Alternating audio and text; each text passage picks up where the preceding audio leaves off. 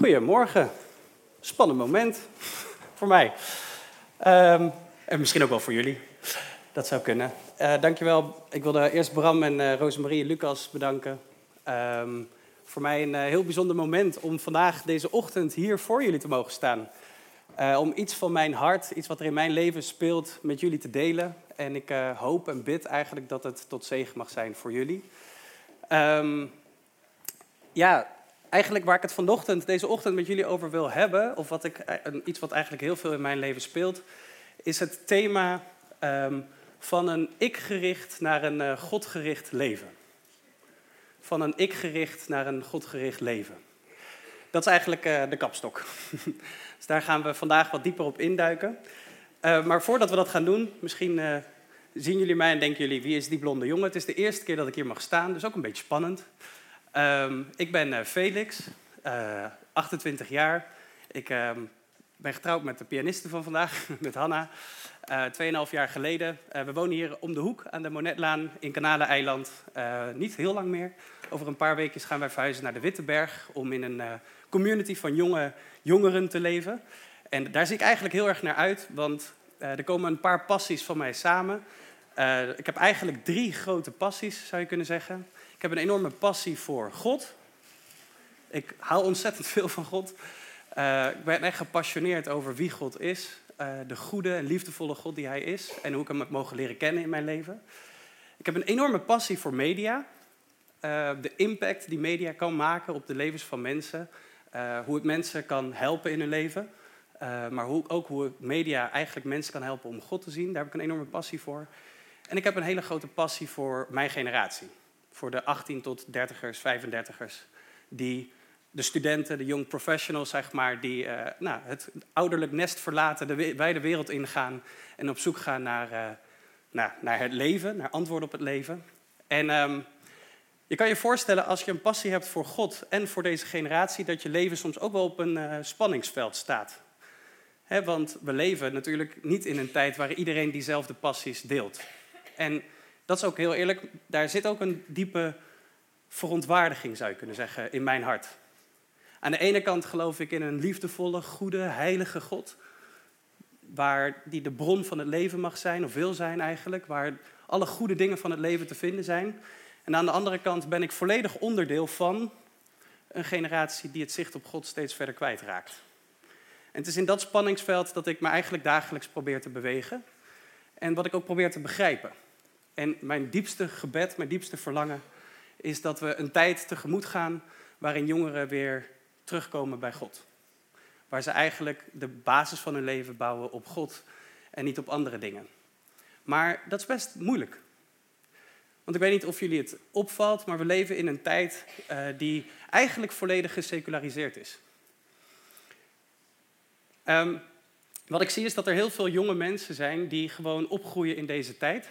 Misschien voordat ik daar trouwens induik, even goed om te vertellen wat ik doe in het dagelijks leven. Um, ik ben uh, vanuit die passies voor media, voor geloof en voor jongeren ben ik een mediahuis begonnen, een missionair mediahuis. Uh, mijn verlangen is om zichtbaar te maken wie God is in deze wereld. Ik heb audiovisuele media gestudeerd. Dus waar ik elke dag mee bezig ben, is media maken in een digitaal mediatijdperk om zichtbaar te maken wie God is in deze wereld. En dat doe ik vanuit Living Image, dat is een mediahuis. Uh, daarmee help ik christelijke organisaties eigenlijk met het maken van video's of websites of alles wat je nodig hebt om uh, zichtbaarder te zijn in een digitaal tijdperk. En dat doe ik vanuit Move, dat zijn twee organisaties. En Move wordt gesteund door de gemeente al een tijdje. Dus uh, ik dacht, nu ik hier toch sta, kan ik daar iets van delen. ik heb een stichting eigenlijk opgericht met het verlangen om video's te maken die jongeren online bekijken. Eigenlijk omdat ik zag dat heel veel jonge mensen op zondag niet meer naar een kerk gaan maar wel vijf, zes uur per dag op hun telefoon zitten te scrollen. En ik dacht, ja, als ze niet meer gaan zien wie God is in de kerk, dan moet je dat op de plek doen waar ze wel zijn, waar ze, hun leefwereld wel wordt gevormd. Nou, en als dat op social media is, dan moeten we daar zijn. In de afgelopen jaren hebben we um, vanuit die stichting meer dan 500 videoportretten gemaakt. Video's van jonge mensen die getuigen over wie God is in hun leven. En hoe het geloof eigenlijk betekenis krijgt in hun leven. En met die video's bereiken we anno nu, zeg maar, een paar jaar later, ongeveer 250.000 jongeren, Nederlandse jongeren, op social media. En zien we echt fantastische dingen gebeuren van jongeren die door die video's eigenlijk zien wie God is en er iets gebeurt in hun hart, zeg maar. Uh, we worden gevolgd door 45.000 jongeren, dus het, Nou, het is een, nou, een bediening waar ik een hele grote passie voor heb. Ehm, en ik wilde jullie ook vanaf deze plek bedanken voor jullie steun. Want dat doen jullie uh, vanuit de gemeente. Die jongeren en hoe zij met het geloof bezig zijn, dat is dus een fascinatie voor mij. Daar ben ik heel veel mee bezig. En wat ik eigenlijk zie, is dat steeds meer jongeren moeite hebben om het geloof een betekenisvolle plek in hun leven te geven. En daardoor het geloof verliezen. Heel veel jongeren hebben moeite om het geloof een betekenisvolle plek in hun leven te geven en daardoor verliezen ze het geloof. En die strijd zie je overal. In al die portretten die we hebben gemaakt. Ik zie het in mijn eigen familie. Ik zie het bij vrienden eh, uit de kerk van vroeger. Ik zie het overal om me heen gebeuren. Jongeren die moeite hebben om het geloof een betekenisvolle plek te geven en het daardoor verliezen. En wat ik zie is eigenlijk dat we in een volledig geseculariseerde samenleving leven. waar je, als je iets ouder bent, dan ken je misschien nog wel een tijd dat de meeste mensen naar een kerk gingen, of de meeste mensen met God bezig waren of met het geloof bezig waren. Nou, ik kan je zeggen, die tijd is volledig voorbij. We leven in een tijd waarin het seculiere denken eigenlijk volledig dominant is. En daar heb ik zelf ook mee gemaakt. Heel veel jongeren gaan naar school waar ze soms de enige christen zijn. En dat is best moeilijk. En wat je eigenlijk ziet is dat als je er niet volledig van overtuigd bent dat het geloof echt voor jou is, ja, dan vind je het ook heel moeilijk om dat te verdedigen en dan laat je het uh, snel los. En wat ik zie is in dat geseculariseerde denken, merk je dat uh, God geen rol meer speelt voor heel veel mensen, of in ieder geval een marginale rol. En wat ik zie is dat heel veel mensen het individu centraal stellen. Dat we heel erg bezig zijn met het ik. Ik. Wie ben ik? Wat wil ik in mijn leven bereiken? Hoe zorg ik ervoor dat ik gelukkig ben? Niks menselijk is mij vreemd, ik ben daar ook elke dag mee bezig. Ik ga ook graag op luxe vakanties. Ik wil graag een huis kopen voor zekerheid. Ik hou van leuke vrienden om me heen, mooie ervaringen om het leven gelukkig te maken. Weet je, dat is, waar we, dat is mijn mindset, dat is waar ik mee bezig ben. Wat je eigenlijk ziet is dat in dat, er is heel veel vrijheid, zeg maar, om dat ik volledig centraal te zetten. En we leven ook een beetje in een liberale tijd. Hè? Al tien jaar lang zijn we, hebben we een, uh, een overheid die vooral liberaal is. Ja, en het ik-gerichte denken wordt eigenlijk ook heel erg gestimuleerd. In een economie wordt het ook enorm door gestimuleerd. Want als je meer wil, ja, dan boost dat heel veel bedrijven. Dus je merkt dat het ik-gerichte denken in onze maatschappij best wel gestimuleerd wordt. En ik zie dus, ikzelf ook, ik denk, misschien herken je dat wel, dat het ik dus helemaal centraal komt te staan in een leven. Maar wat je ook ziet, en dat zie je steeds meer, en ik denk dat dat een trend is van de afgelopen jaren, is dat steeds meer mensen daar moeite mee beginnen te krijgen. Dat steeds meer mensen worstelen met, hè, maar als ik centraal sta in mijn leven, heb ik dan alles gevonden? Krijgt mijn leven dan betekenis? Is dat het hoogste doel wat ik mag nastreven? Merk je bijvoorbeeld als jongeren stoeien met uh, prestatiedruk. Als ik centraal sta in mijn leven, als ik op de troon als het ware van mijn eigen leven zit en ik moet alles zodanig organiseren dat ik gelukkig ben, ja, dan is alles is mogelijk. Maar ja, omdat alles mogelijk is, is ook mijn falen van mijn leven mijn eigen schuld. Dat ik dan, ik maak de verkeerde keuzes. Je merkt dat jongeren ermee stoeien als het om het klimaat gaat. Als iedereen een ik-gericht leven leeft, als iedereen bezig is met zichzelf, ja, dan gaat uiteindelijk gaat het, klimaat, het klimaat naar de knoppen. Wie zorgt er dan nog voor het klimaat? Je merkt dat we er moeite mee hebben, omdat we best wel aan het polariseren zijn, aan het verharden zijn. We zijn zo bezig met ons eigen gelijk, dat we soms de ander uit het oog verliezen. Je merkt dat mensen er moeite mee hebben als het gaat over identiteit. Wie ben ik? Wat is de waarde van mijn leven? Alle mental health cijfers groeien, of alle cijfers die duiden hoe het gaat met de geestelijke gezondheid van mijn generatie, reizen de pan uit. Depressiecijfers, mental problemen, uh, suïcide. Jongeren zijn aan het worstelen met hun geestelijke identiteit.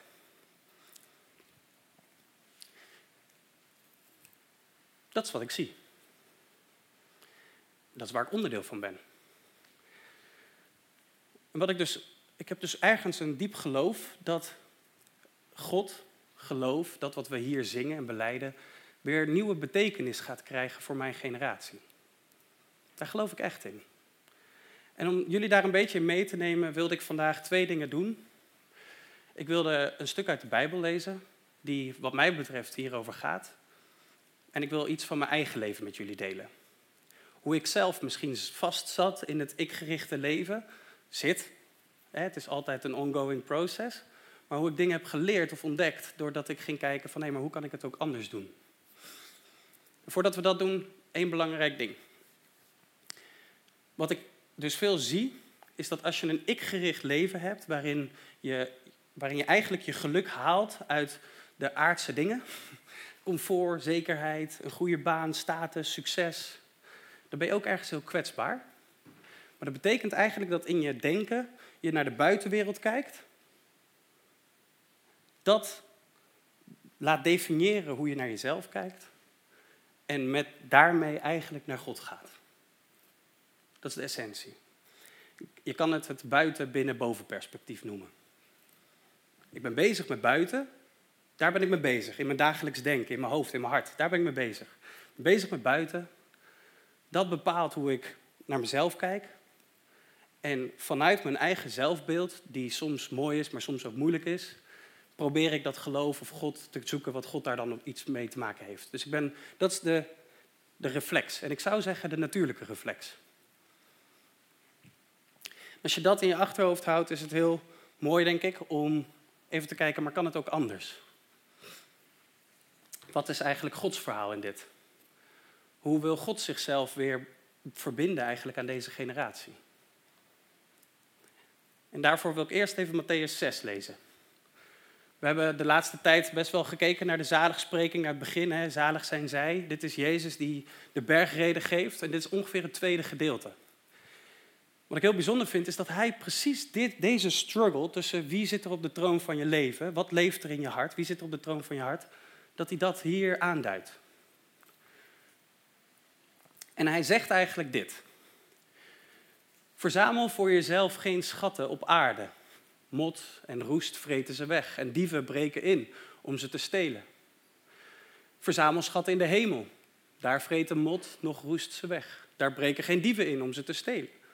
Waar je schat is, daar zal ook je hart zijn. Het oog is de lamp van het lichaam. Dus als je oog helder is, zal heel je lichaam verlicht zijn. Maar als je oog troebel is, zal in heel je lichaam duisternis zijn. En als het licht in jezelf verduisterd is, hoe groot is dan die duisternis? Niemand, niemand kan twee heren dienen. Hij zal de eerste haten en de tweede liefhebben. Of hij zal juist toegewijd zijn aan de ene en de ander verachten. Jullie kunnen niet God dienen en de mammon. Daarom zeg ik jullie, maak je geen zorgen over jezelf en over wat je zult eten of drinken, nog over je lichaam of over wat je zult aantrekken. Is het leven niet veel meer dan voedsel en het lichaam niet veel meer dan kleding?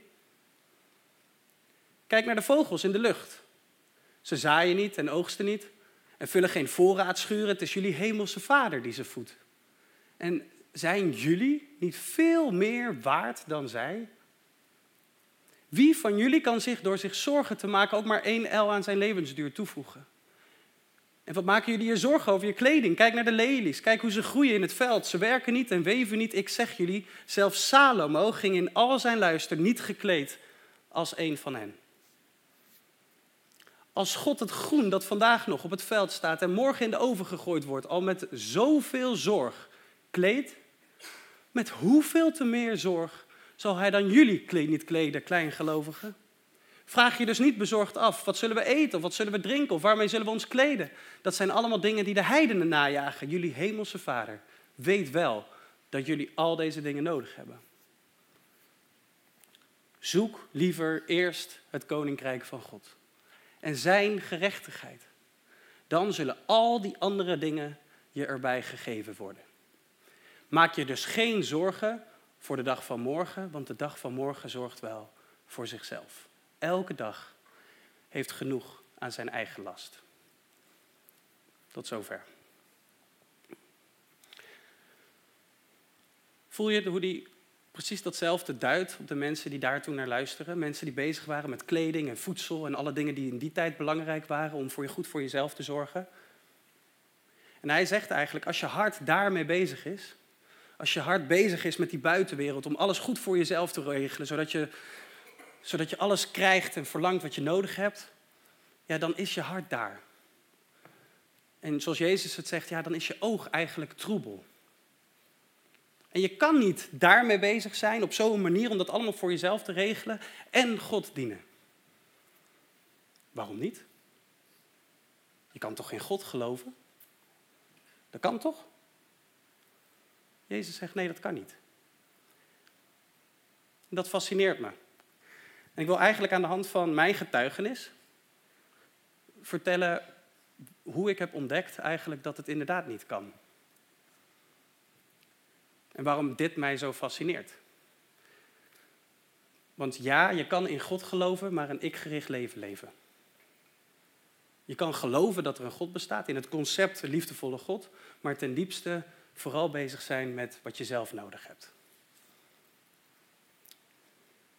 Weet je, het is best moeilijk om even mijn eerlijke verhaal te delen. Dat zijn we misschien niet altijd even gewend, om zomaar aan publiek de kwetsbaarheden of de moeilijkheden van je leven zomaar voor te leggen. Maar ik ken jullie inmiddels en ik weet dat jullie hele lieve mensen zijn. Dat jullie daar op een goede manier mee omgaan. Maar bovenal weet ik dat deze generatie het nodig heeft dat we eerlijk zijn. Dat we niet grote, hoge verhalen houden die ten diepste niet gaan over het echte leven. Want als je mental health problems hebt of aan het struggelen bent op een, in een domein van je leven, dan heb je niet zoveel aan theologische waarheden. Maar dan leeft er gewoon iets in je hart. En dan ben je aan het zoeken hoe je daaruit kan komen.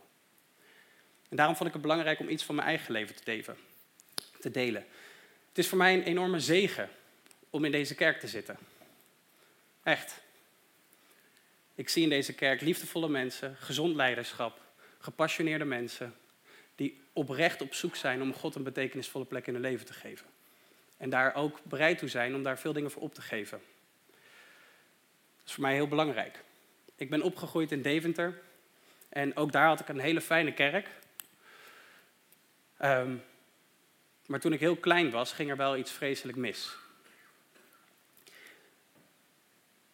En wat ik eigenlijk wil laten zien is hoe mijn leven, ik ook natuurlijk, zoals elk mens, bezig was met die buitenwereld, maar hoe dat ook sommige dingen deed met mijn binnenwereld en hoe dat ook zorgde dat, ik, dat er dingen tussen mij en God in gingen staan. Dat is eigenlijk wat ik jullie probeer te laten zien met mijn getuigenis. Als tweejarig kind ben ik slachtoffer geworden van seksueel grensoverschrijdend gedrag in mijn kerk.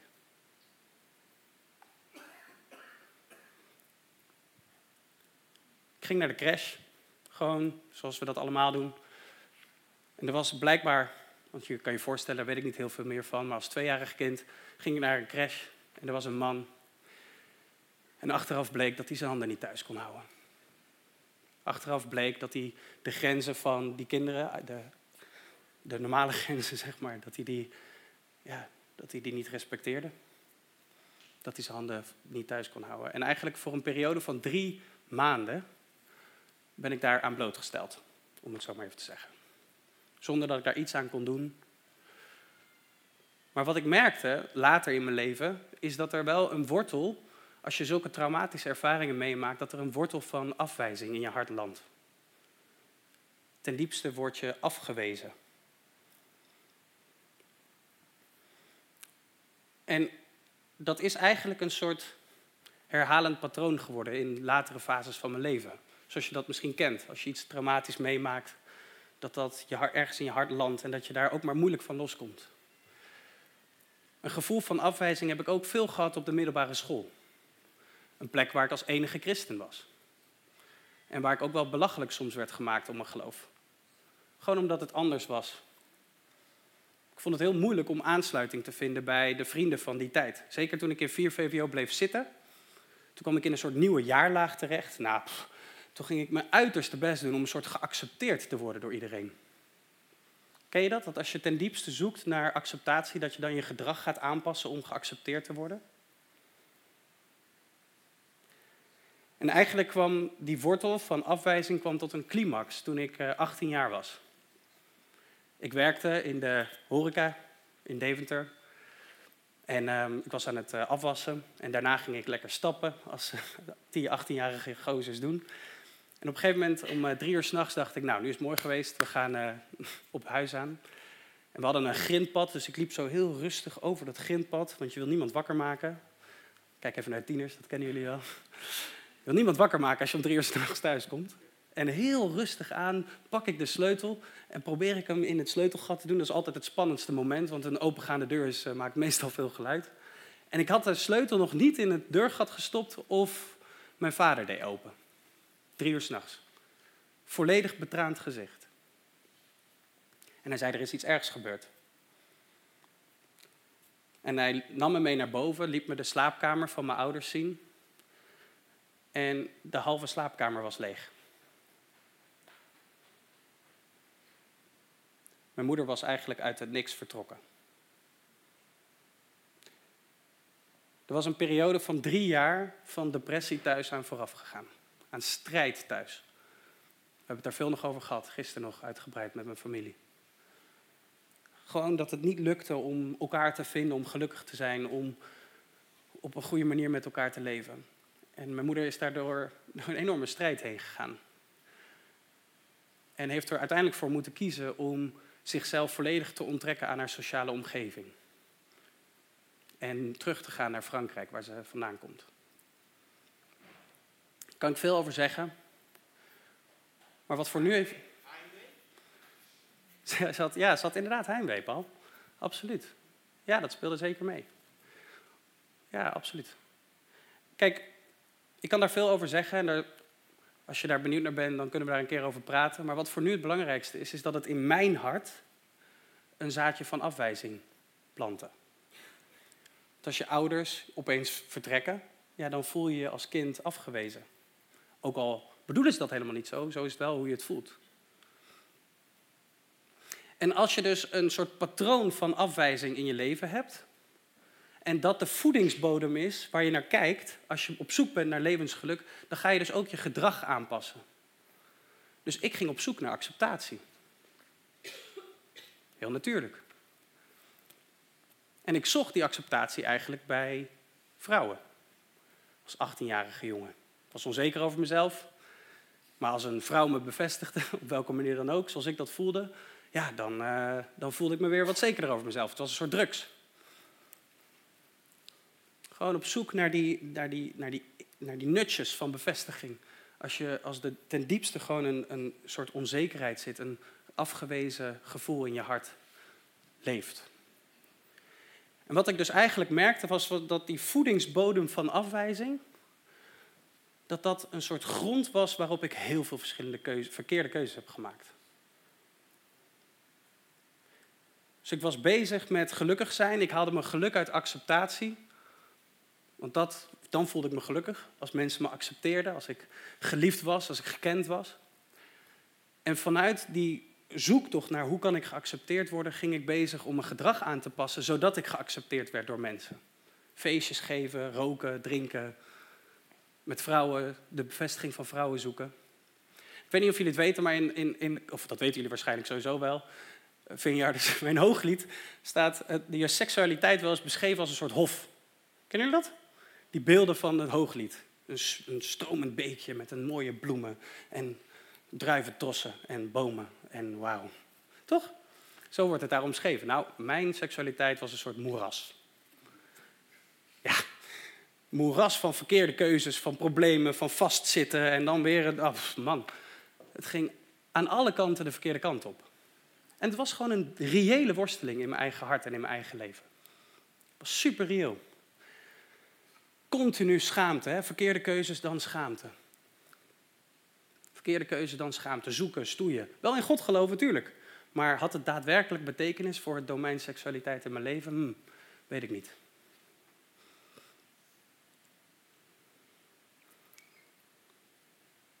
En dan lees je dat stuk uit Matthäus 6. Maak je geen zorgen. God wil voor je zorgen.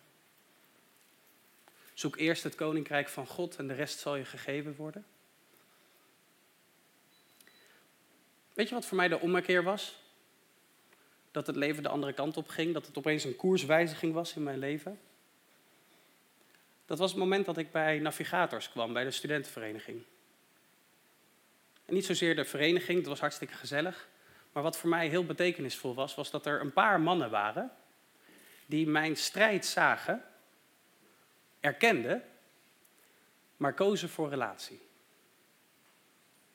Niet kozen voor afwijzing, voor veroordeling. Niet zo van, nou, nou, dat doe je allemaal verkeerd. Nee, maar gewoon naast me gingen staan. Met me mee op gingen lopen.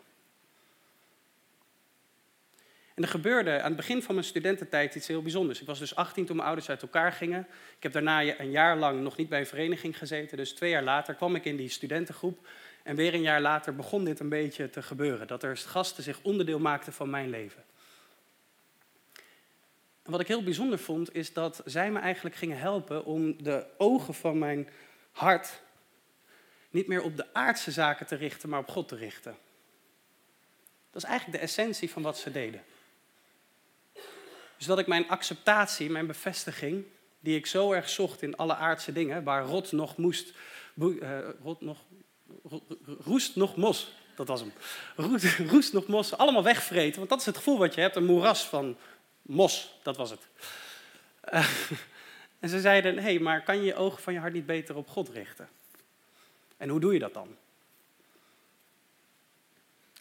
En misschien uh, ik ging, het was ook een moment dat ik uh, onderdeel werd van de Mannen die Bidden groep, die nu nog steeds voortgaat. En wat ik eigenlijk merkte was dat ik in mijn leven langzamerhand de ogen van mijn hart op andere dingen ging focussen.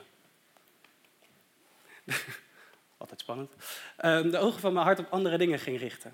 Dus dat ik in plaats van op zoek ging naar de acceptatie bij de mensen om me heen, in het aardse zaken zeg maar, dat ik de stille tijd opzocht, dat ik God ging opzoeken. Dat ik mijn acceptatie, die ik ten diepste keihard nodig had, laat ik daar eerlijk over zijn, en nog steeds. Dat ik die niet ging zoeken in de bevestiging van andere mensen, maar dat ik die bij God ging zoeken. weet je wat dan een hele belangrijke vraag is om jezelf te stellen? Is niet wat vraagt God van mij? Dat is een hele gevaarlijke vraag. Want dan word je eigenlijk continu geconfronteerd met je eigen onvermogen. Als je naar God kijkt op een domein wat heel moeilijk van je is en je gaat als eerste vraag stellen, wat vraagt God van mij? Dan word je eigenlijk continu geconfronteerd met je eigen onvermogen. Want misschien vraagt God wel iets van je wat je op dat moment helemaal niet kan brengen. Maar wat mij enorm heeft geholpen is om een andere vraag te stellen. Niet wat vraagt God van mij, nee, maar wie is God? Wie is God? Yahweh is de allereerste naam die God zichzelf geeft. Yahweh. Ik ben. Ik ben. God, de God waar wij in geloven, die wij hier bezingen, is een God die onveranderlijk is. Over alle tijd, over alle problemen, over jouw leven, over alle situaties waar wij ons in konden begeven. God is onveranderlijk. Dus toen ik in die tijd van stille tijd mijn hart op God ging richten, van mijn buitenperspectief op zoek ging naar het bovenperspectief, toen kwam ik opeens op een God die onvoorwaardelijk lief heeft. Die onvoorwaardelijk veel van mij houdt. God houdt onvoorwaardelijk veel van jou. Daar kan jij niks aan toevoegen, daar kan jij niks aan afdoen. God is liefde. En als God iets is, dan is Hij dat voor de volle 100 procent. God kan namelijk niet buiten zichzelf treden. God kan niet zeggen, nou, dan ben ik liefde, dan reageer ik liefdevol en dan, ja, dan moet ik toch een beetje boos reageren. Zo werkt God niet. God is. Bram die liet het heel mooi zien in die preek over die drie lagen. God is onveranderlijk. Dus als God zegt dat hij iets is, dan is hij dat in alle omstandigheden. En toen ik de ogen van mijn hart op God ging richten, gewoon simpelweg door meer ruimte in mijn hart te maken, ruimte waar God in kon komen, toen ging ik dus ontdekken dat God onvoorwaardelijke liefde is. Dat God licht is, dat God hoop is, dat God goed is. En elke keer als we dat weer bezingen, dan krijg ik weer een brok in mijn keel. Omdat dat zo'n fundamentele waarheid is voor ons leven.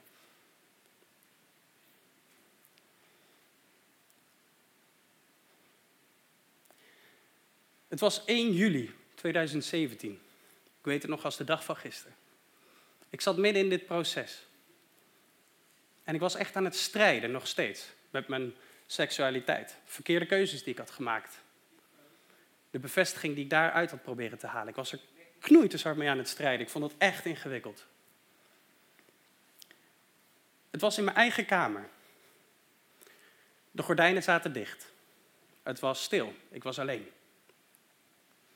En ik nam een moment om met God te bidden. Gewoon zoals je dat wel vaker doet. Maar nu gebeurde er iets bijzonders. In mijn stille tijd had ik een heel diep besef of een soort verwondering over God die mij meenam naar mijn moeras. Bijna een soort van aan de hand. Me meenam naar die plek. En we gingen samen tuinieren.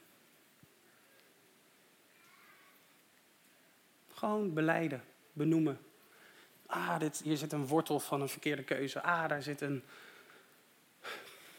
brandnetels van een gedachte die ik heb gehad. Gewoon tuinieren. Alle dingen verwijderen, beleiden en vervangen voor iets nieuws. Dat is de essentie, de waarheid van ons geloof. God maakt alle dingen nieuw. Dit is de essentie van wat Jezus voor ons heeft mogelijk gemaakt. De essentie. Dat de dingen die wij meedragen, de verkeerde keuzes die wij maken, gewoon doordat we het leven proberen te leven met elkaar, dat die vergeven en, ge, vergeven en verwijderd zijn door het bloed van Jezus. Dat is de essentie van het evangelie.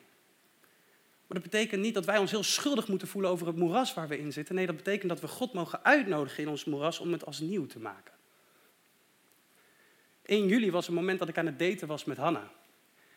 En ik struggelde enorm. Want ik had mijn maagdelijkheid al opgegeven. Dat vond ik heel moeilijk in de relatie naar Hanna toe. Misschien was het de grootste verkeerde boom die in mijn tuin stond. weet je wat de essentie is? God maakt alle dingen nieuw. Dus God gaf mij in dat moment van stille tijd mijn maagdelijkheid terug. En ik weet het nog heel goed aan het eind van dat moment. ik liep naar mijn tafel, daar zat een oud bakje met oude sleutels in. En ik pakte die sleutel en ik schreef erop Hof van Felix. En ik liep naar de deur en ik keek achterom en ik zag een volledig nieuwe tuin. Dat is wat God doet. Dan kan je denken, hè, maar je had toch verkeerde keuze gemaakt? Ja, klopt. Maar God maakt alle dingen nieuw. Voor hen die hem lief hebben. Die sleutel gaf ik aan Hanna. En elf dagen later kregen we een relatie. En ik kan u oprecht zeggen dat we een gezonde seksualiteit hebben. Daar was ik heel lang bang voor. Dat de vruchten van mijn verkeerde keuzes niet Gods goedheid lieten zien, maar mijn gebrokenheid. Ken je dat? Dat je op een domein van je leven de vruchten die je laat zien door de keuzes die je maakt, vooral je eigen gebrokenheid laat zien en niet Gods goedheid. Het is in Gods hart dat Hij jou wil gebruiken om Zijn koninkrijk te bouwen. En daarvoor is dat proces van innerlijke herstel, van domeinen waarin je een ik-gericht leven erop nahoudt, gewoon alle begrip, alle ruimte voor, maar dat die, die domeinen eigenlijk zegt, nee, maar ik wil niet een ik-gericht leven leven, ik wil een godgericht leven leven. Ik wil dat de waarheid die in mijn hart leeft over dit domein niet door de buitenwereld wordt bepaald, maar door God wordt bepaald.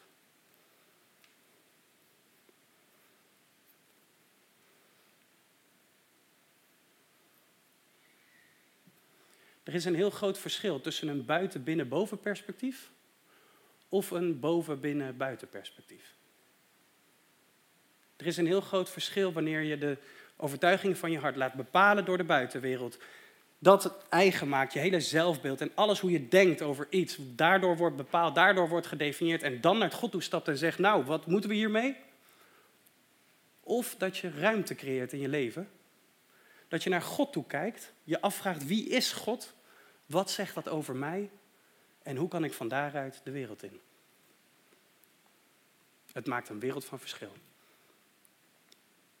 En waar ik in geloof, is dat als mijn generatie dit, de essentie van dit gaat leren kennen, dat er weer heel veel jongeren terug gaan keren naar God.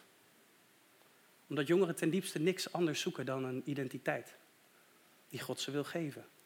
Dat jongeren zoeken hoe ze impact kunnen maken in deze wereld, waar God ze voor wil gebruiken. Dat jongeren zoeken naar de betekenis van hun leven die God ze wil geven.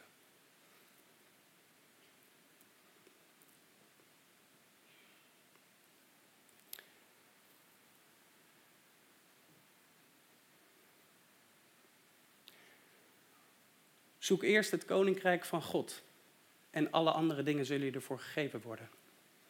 Weet je wat mij deze weg heeft gegeven, los van een fijne relatie met Hanna, een goed huwelijk met Hanna? Het heeft mij shalom gegeven in mijn hart. Het heeft mij geholpen om de persoon die mij misbruikt heeft te vergeven. Gods liefde is onvoorwaardelijk, dus ook voor deze persoon. En ik mag deze persoon onvoorwaardelijk lief hebben, ongeacht waar die doorheen gaat. Dat betekent niet dat ik het goed praat, absoluut niet. Recht moet gesproken worden. Maar de onvoorwaardelijke liefde blijft staan. Dat betekent dat ik mijn moeder heb kunnen vergeven. Real love cast out all fear.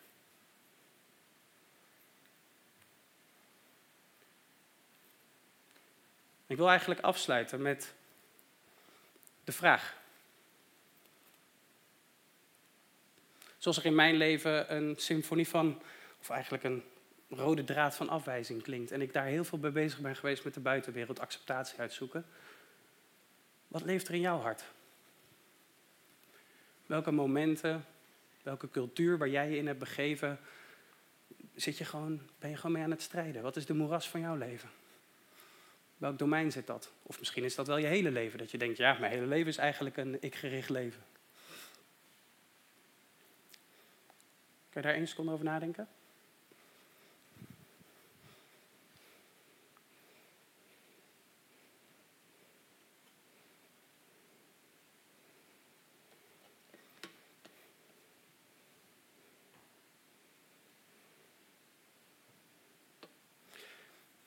Wil je eigenlijk uitnodigen om te beseffen wie God is. En dat God goed is. En dat Hij leven wil spreken op dat domein van jouw leven. Wil laten zien wie Hij is voor dat domein van je leven. Mag ik de muziek vragen om uh, te komen?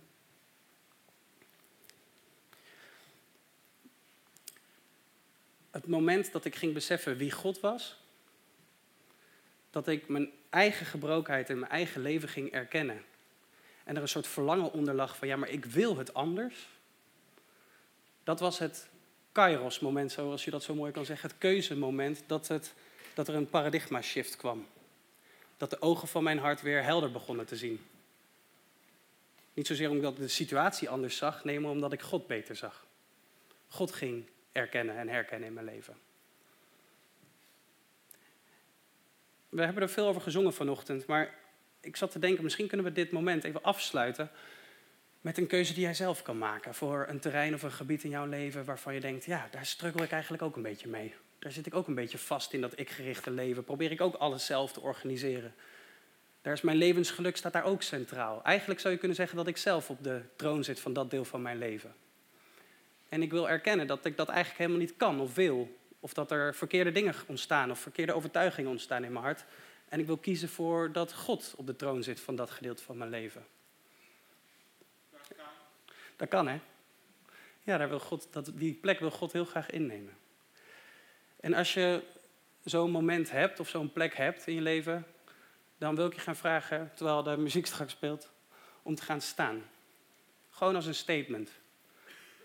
Niet naar voren te komen, dat hoeft niet, maar te gaan staan. En eigenlijk tegen God te zeggen, God, dit domein, dit terrein van mijn leven, daar wil ik uw waarheid laten overheersen en niet mijn eigen waarheid. Daar wil ik vertrouwen op wie u bent en niet op wie ik zelf ben. Daar wil ik uw genade eigenlijk ten volle ontvangen. En als we het nummer hebben gespeeld, dan zal Rosemarie de tijd van bediening inluiden. Amen.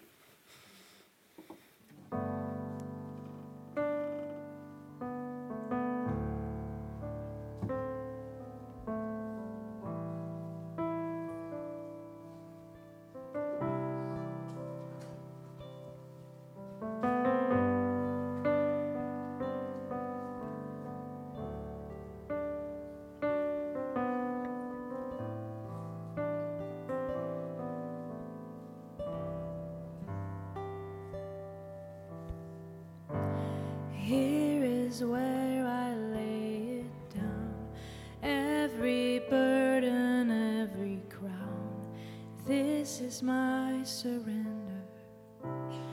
This is my surrender. Here is where I lay it down.